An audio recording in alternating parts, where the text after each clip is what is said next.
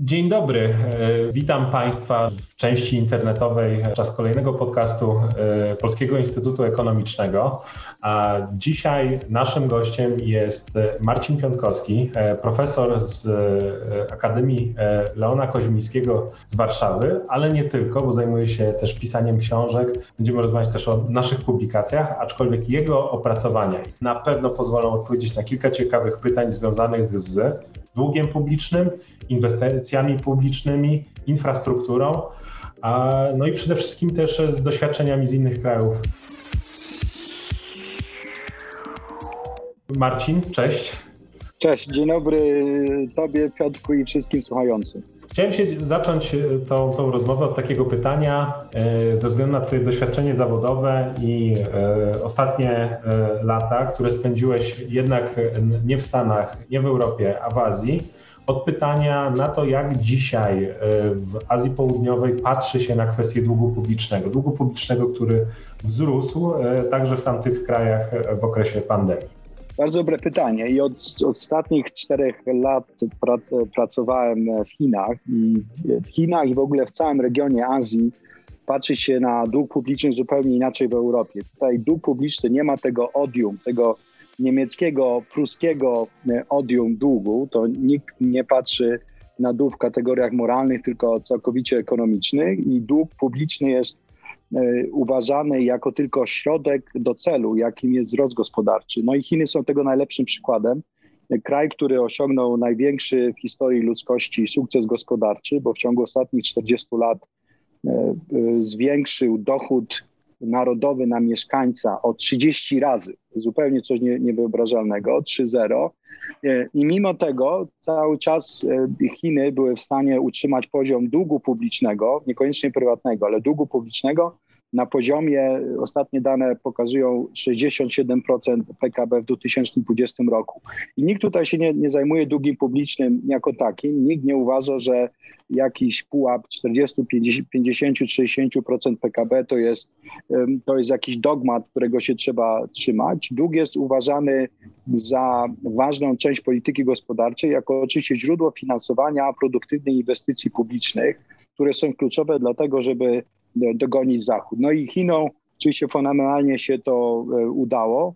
W innych krajach Azji Wschodniej e, jest e, podobnie. Korea, Japonia, Singapur, te wszystkie azjatyckie tygrysy traktowały dług publiczny bardzo tak, tak samo jak dzisiaj Chiny.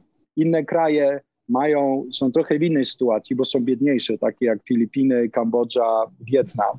Nie mają takiego dużego miejsca na ekspansję fiskalną, ale mimo tego tam dług publiczny nigdy nie był w centrum dyskusji. W centrum dyskusji debaty publicznej jest to, jak się rozwijać szybciej, jak e, likwidować biedę, jak doganiać najbardziej e, rozwinięte kraje na świecie szybciej i dług jest tylko częścią tej dyskusji. Czyli można powiedzieć, że istnieje coś takiego jak dobry dług publiczny, e, no bo e, rzeczywiście jest tak, że ten e, Schuld to jednocześnie jest grzech i, i dług w języku niemieckim, więc często się to, to łączy, jak, jak wspomniałeś.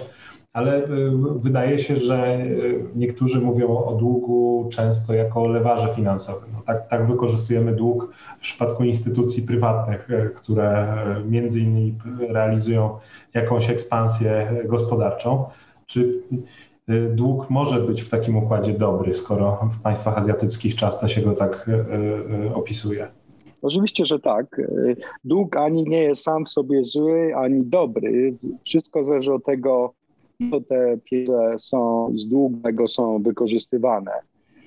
I, I, sądzę, że w większości przypadków krajów, które osiągnęły, w tym przypadku Polski, przyrost długu publicznego finansował kluczowe inwestycje, które poz pozwoliły krajom się rozwijać. Zresztą znowu Polska przez ostatnie 30 lat e, została europejskim liderem wzrostu. Nasz dochód narodowy na głowę żeśmy ponad e, potroili.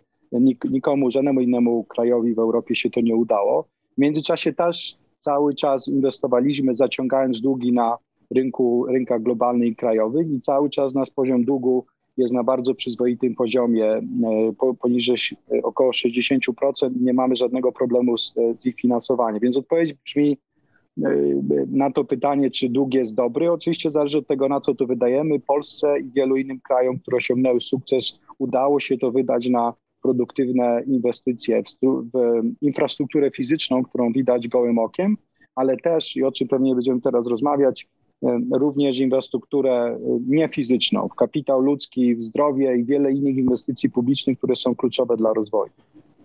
No właśnie, y, jest tak, że y, ostatnio z naszych, jednym z naszych raportów Jakub Sapulski, Filip Leśniewicz, a także gościnnie Wojciech Paczos z University of Cardiff argumentują, że są takie kategorie inwestycji w dobra niematerialne, jak kapitał ludzki, zdrowie czy edukacja, jako, jako też elementy inwestycji publicznych, tak? czyli że powinniśmy inwestować w zdrowie. Czy to jest dobry pomysł? No bo w końcu, i tu też nie jest tajemnicą, bo my się w ten program włączyliśmy jako instytut, program kapitału ludzkiego Banku Światowego. Czy w związku z tym należy te, ten kapitał ludzki też traktować jako e, inwestycję, może powinniśmy, nie wiem, zredefiniować te, te kategorie, którymi się posługujemy? Tak, e, inwestycje w kapitał ludzki i w zdrowie to są inwestycje publiczne i bardzo się cieszę, że że Instytut opublikował raport, zresztą świetny raport i polecam wszystkim, e, żeby go e, przeczytali, bo rzeczywiście on pokazuje coś, co do tej pory ekonomii umknęło, czyli bardzo ważny fakt, że nie można patrzeć na państwo przez pryzmat tylko inwestycji w autostrady, drogi i koleje, które stanowią e, raptem 3, 4 czy w przypadku Polski niecałe 5% PKB, ale trzeba patrzeć na to, że wydajemy prawie 10% PKB, trzy razy więcej średnio rzecz biorąc, na inwestycje, które są kluczowe dla rozwoju. E, kapitał ludzki, ochrona zdrowia, przedszkola, szkoły, uniwersytety, również nauka i innowacje. I to oczywiście są kluczowe inwestycje publiczne, bo nawet ich, ich e, sektor prywatny nie jest w stanie finansować i nie jest nimi w ogóle zainteresowany. My w polskiej debacie publicznej często e, narzekamy na, na dług, na sektor publiczny, na jego inwestycje, mówiąc o, o Mierzei e, Wiślanej czy o tych słynnych wieżach ostrołęckich, ale wieże ostrołęckie do jakości inwestycji publicznych mają się tak jak getback do jakości polskich przedsiębiorców po prostu ma to niewiele z sobą wspólnego, bo za każde dwie wieże ostrołęckie, które, które po prostu się nam nie udało, inwestycje publiczne przez ostatnie 30 lat sprawiły, że osiągnęliśmy wielki sukces, więc, więc inwestycje publiczne rzeczywiście trzeba na nie patrząc, patrzeć o wiele bardziej szeroko niż wcześniej. Swoją drogą jest bardzo ciekawe, dlaczego statystyka ekonomiczna do tej pory nie była w stanie odpowiednio ściśle zmierzyć inwestycje w kapitał ludzki, tak żeby one też się stały częścią rachunków narodowych i mogły być ujmowane we wszystkich statystykach. Ja myślę, że to jest pewnie, statystyka jest odzwierciedleniem ekonom, panującej ekonomicznej ideologii. Tak jak do niedawna nie, nie mówiono o nierównościach i nawet brakowało sposobów na mierzenie nierówności, perspektywa spojrzenia na nierówności przez pryzmat y, udziału dochodów 1% najbogatszych, to jest dopiero kwestia badań ostatnich e, raptem 10 czy kilkunastu lat. Podobnie w przypadku inwestycji publicznych. To jest bardzo duże pole do popisu dla zmiany perspektywy i pokazania, że państwo to nie wydatki konsumpcyjne, nie transfery socjalne, ale w prawie jednej czwartej czy jednej trzeciej, jak państwo pokazujecie w raporcie, to są właśnie wydatki na kluczowe źródła długoterminowego rozwoju.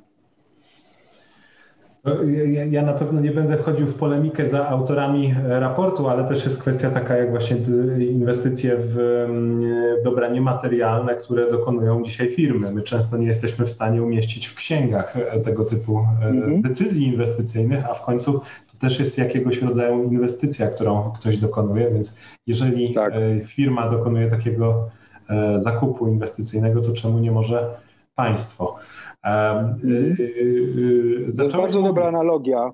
Joszku, bardzo tylko wejdę w słowo. Bardzo dobra analogia, bo rzeczywiście jest tak, że, że ustaliliśmy, mamy taką XIX-wieczną perspektywę na inwestycje e, publiczne. Prywatne swoją drogą też, bo, bo jednym z powodów, dla których e, globalnie inwestycje prywatne spadają w proporcji do PKB, również w Polsce, właśnie jest dlatego, że duża część, zmieniła się struktura inwestycji prywatnych coraz więcej jest inwestowane w te inwestycje w dobra niematerialne, z którymi mamy problem, jak je zmierzyć. Podobnie z inwestycjami publicznymi, tylko że tutaj debata jest troszeczkę inna i brakuje nam właśnie tej statystyki, która by pokazała, jak ogromne są zwroty e, ekonomiczne właśnie z tego, że państwo inwestuje e, w te źródła rozwoju, w które sektor prywatny nie jest w stanie zainwestować, jak kapitał ludzki, przedszkola, uniwersytety i całą resztę. No właśnie, wydaje się, że mamy do czynienia z takim, taką zmianą paradygmatu e, w ekonomii. Wiele osób e, e, nie wiem, pogrzebało stary porządek ekonomiczny. Zaczynamy dyskutować o modern monetary theory, także w Polsce ona zaczyna zyskiwać jakichś zwolenników. Trochę mówimy o innym języku, mówimy innym językiem dotyczącym państwa oraz wydatków publicznych. Właśnie, czy tak w istocie jest, czy na przykład za kilka lat e, nie powrócimy do tej poprzedniej, e, starej szkoły, tego co powinno być robione i w jaki sposób? No bo e, jest tak, że dzisiaj o tych zmianach paradygmatu mówią ci sami ludzie, którzy do tej pory realizowali zupełnie inną politykę, czy to w ekonomii, czy w, w polityce gospodarczej w Unii Europejskiej, ale także w instytucjach międzynarodowych, które tegoż typu reformy rekomendują. Jak myślisz? Myślę, że język się zmienił i bardzo dobrze. Debata się globalna się też zmieniła, ale obawiam się, że ten paradygmat nie został jeszcze zmieniony i że to stare XIX-wieczne, fiskalnie fundamentalistyczne myślenie może niestety powrócić. Podobnie jak e, firmy globalne już teraz mówią, że pracownicy powinni wracać do biur, mimo że sześć miesięcy temu jeszcze mówili, że będziemy mieć nowy świat, w którym wszyscy będziemy pracować e, z domu. Tak samo niestety może się wydarzyć w polityce gospodarczej, że te stare, szkodliwe i złe idee e, powrócą. Więc myślę, że wiele trzeba zrobić, żeby ten nowy paradygmat rzeczywiście stał się ciałem E, i żebyśmy zaczęli patrzeć na, na dług publiczny, inwestycje e, publiczne zupełnie w innym świetle. Co do, co do nowych pomysłów czy, czy nowych teorii jak MMT, Modern Monetary Theory, e, jeszcze myślę, jest wiele do. Powinniśmy poczekać i zobaczyć, co naprawdę się wydarzy. Podobnie jak na, wśród w jeździe na drodze, kiedy trzeba zawsze stosować zasadę ograniczonego zaufania, tak samo y, trzeba też mieć ograniczone zaufanie do nowych teorii, które zostały, nie zostały jeszcze w praktyce do końca sprawdzone. Co nie oznacza wcale, że nagle mamy pozostać w tych starych właśnie kolejnach, które mówiących o tym, że, że najważniejszy jest y, jakiś abstrakcyjny poziom, pułap długu publicznego, po którym nastąpi kryzys gospodarczy. To nie jest prawda. Polska przecież udowodniła w czasie choćby tego kryzysu koronawirusa, że można mieć duży deficyt budżetowy i nie będzie żadnej katastrofy i zupełnie nic się nie stanie. Ani rentowności długu publicznego nie wzrosną, ani nie osłabi się złoty, ani nie dojdzie do żadnej katastrofy e, gospodarczej, a wielu przecież tak mówiło. E, byli eksperci, którzy twierdzili, że jeśli deficyt przekroczy 100 miliardów złotych, to, to, to się to skończy arma, Armagedonem, a mieliśmy o wiele większy deficyt i znowu nic się nie stało. Ale Polska zresztą, biorąc pod uwagę dzisiejsze niskie koszty finansowania, i myślę, że właśnie patrzeć trzeba na pryzmat na, na wypłacalność państw nie przez pryzmat poziomu długu, ale głównie kosztów finansowania w stosunku do PKB. I tutaj na całym świecie, w Unii Europejskiej, również w Polsce, te, te koszty długu, obsługi długu są najniższe w historii. Polska w zeszłym roku i pewnie w tym wyda mniej na obsługę długu niż 1,1-1,5% PKB. To są zupełnie najniższe poziomy w historii. I chodzi o to, żeby pragmatycznie, to jest kluczowe podejście, pragmatycznie wykorzystywać to, że globalni inwestorzy nas subsydiują, przecież inflacja jest wyższa niż koszt długu i realnie nas, nam dopłacają do tego, żeby płacić za polskie obligacje, żebyśmy właśnie wykorzystali ten historyczny moment, żeby szybciej dogonić Zachód, żeby inwestować o wiele więcej niż do tej pory, zarówno w infrastrukturę fizyczną, bo przecież każdy widzi gołym okiem, że Polska to ani nie Szwajcaria, ani nie Niemcy i powinniśmy zamiast niecałych 5% PKB wydawać dwa razy tyle, 10% PKB na inwestycje publiczne i one się zwrócą i dodatkowo jeszcze inwestować e, w kapitał ludzki, w naukę i w innowacje, bo bez tego nigdy Niemców ani Szwajcarów nie dogonimy. Jest, zawodowo jesteś związany z inną organizacją międzynarodową, ale ostatnio mieliśmy do czynienia z porozumieniem na poziomie OECD, czyli w Paryżu nastąpiło do historycznego porozumienia dotyczącego globalnych podatków. 130 jurysdykcji podatkowych zgodziło się, żeby wprowadzić minimalny E, poziom podatku korporacyjnego. Oczywiście tam jest kilka gwiazdek do, do, do tego rozwiązania. E, natomiast też Stany Zjednoczone wyszły z tą propozycją e, w tym roku, dołączając się do negocjacji z takiego poziomu negacji samego pomysłu wcześniej z nową administracją Joe Bidena, która jest e, proponentem e, takiego wprowadzania podatków e, minimalnych, czyli bardzo progresywnej agendy podatkowej. Czy jest tak, że czeka nas po prostu więcej tego typu porozumień na przykład, albo może ono się okaże być nieskuteczne? Co o tym myślisz? Ja, ja mam nadzieję, że czeka nas więcej takich porozumień, bo to ma ogromny ekonomiczny, społeczny i moralny sens. E, nie ma żadnego powodu, dla których e, bogacze i globalni miliarderzy mieliby płacić mniej w podatkach e, niż, niż ty, ja czy przeciętny Polak albo ich rodak tych, albo rodacy tych miliarderów. To, że istnia, istnieją raje podatkowe na świecie i w Unii Europejskiej, to jest zupełny absurd. To jest całkowicie szkodliwy pomysł. Raje podatkowe powinny być zlikwidowane i to globalne porozumienie podatkowe jest pierwszym ważnym krokiem, żeby do tego doprowadzić. To, to jednak jest przełomowy krok, bo ja o tym już pisałem od kilku lat, e, kilkunastu lat. Myślę, że, że wasze raporty e, Twojego Instytutu, Piotrek, też bardzo wiele w tej kwestii pomogły.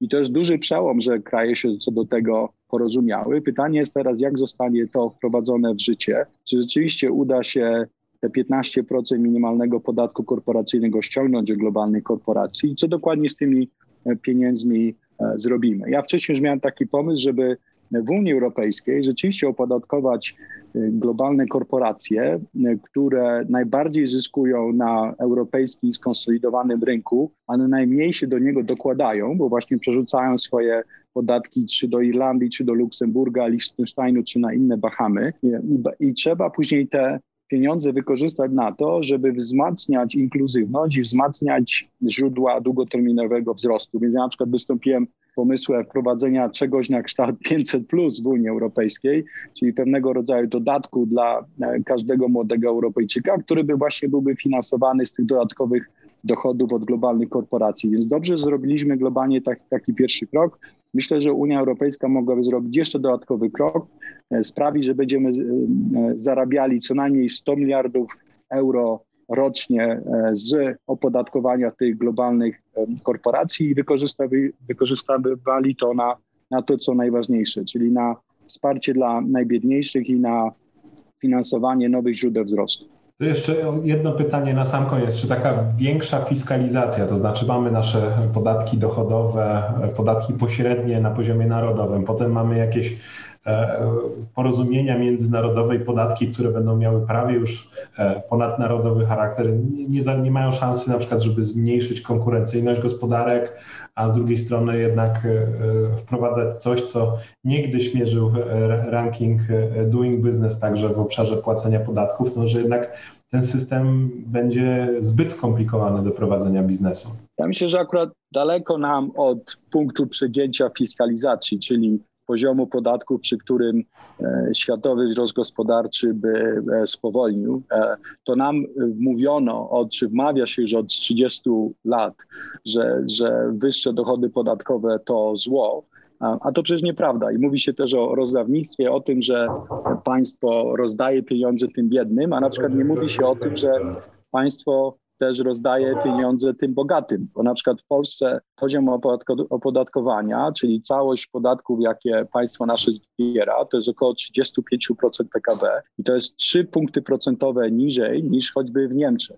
To oznacza, że co roku Polska nie zarabia 70 miliardów złotych bo nie opodatkowuje między innymi przedsiębiorstw i najbogatszych Polaków. Więc, więc to też jest swego rodzaju rozdawnictwo. Dajemy pieniądze bogatym, a narzekamy na to, że wspieramy biednych. Więc myślę, że ta zmiana paradygmatu języka w globalnej gospodarce i pod tym względem to jest takie silver lining, lining czyli dobra rzecz, która e, powstała po, po pandemii, że możemy mówić innym językiem i możemy mówić o, o rzeczach, które do niedawna prawie były niewyobrażalne i mam nadzieję, że nie, nie stracimy tego impetu e, i że dalej będziemy zmieniali globalną politykę gospodarczą, tak żeby wszyscy sprawie, sprawiedliwie płacili podatki i nie obawiam się o żaden bunt bogaczy. E, myślę, że oni zostaną bogaci. Tak jak Bezos rok temu właściciel Amazona był warty 100 miliardów dolarów, a teraz jest warty ponad 200. Myślę, mówienie o tym, że on ma powody do buntu jest dużym nieporozumieniem. Dziękuję bardzo. E, dziękuję Państwu, dziękuję Ci Marcin za tą, wydaje mi się, że ciekawą rozmowę i zapraszam do słuchania kolejnych podcastów e, Polskiego Instytutu Ekonomicznego już za tydzień. Dziękuję. Dziękuję. Do widzenia.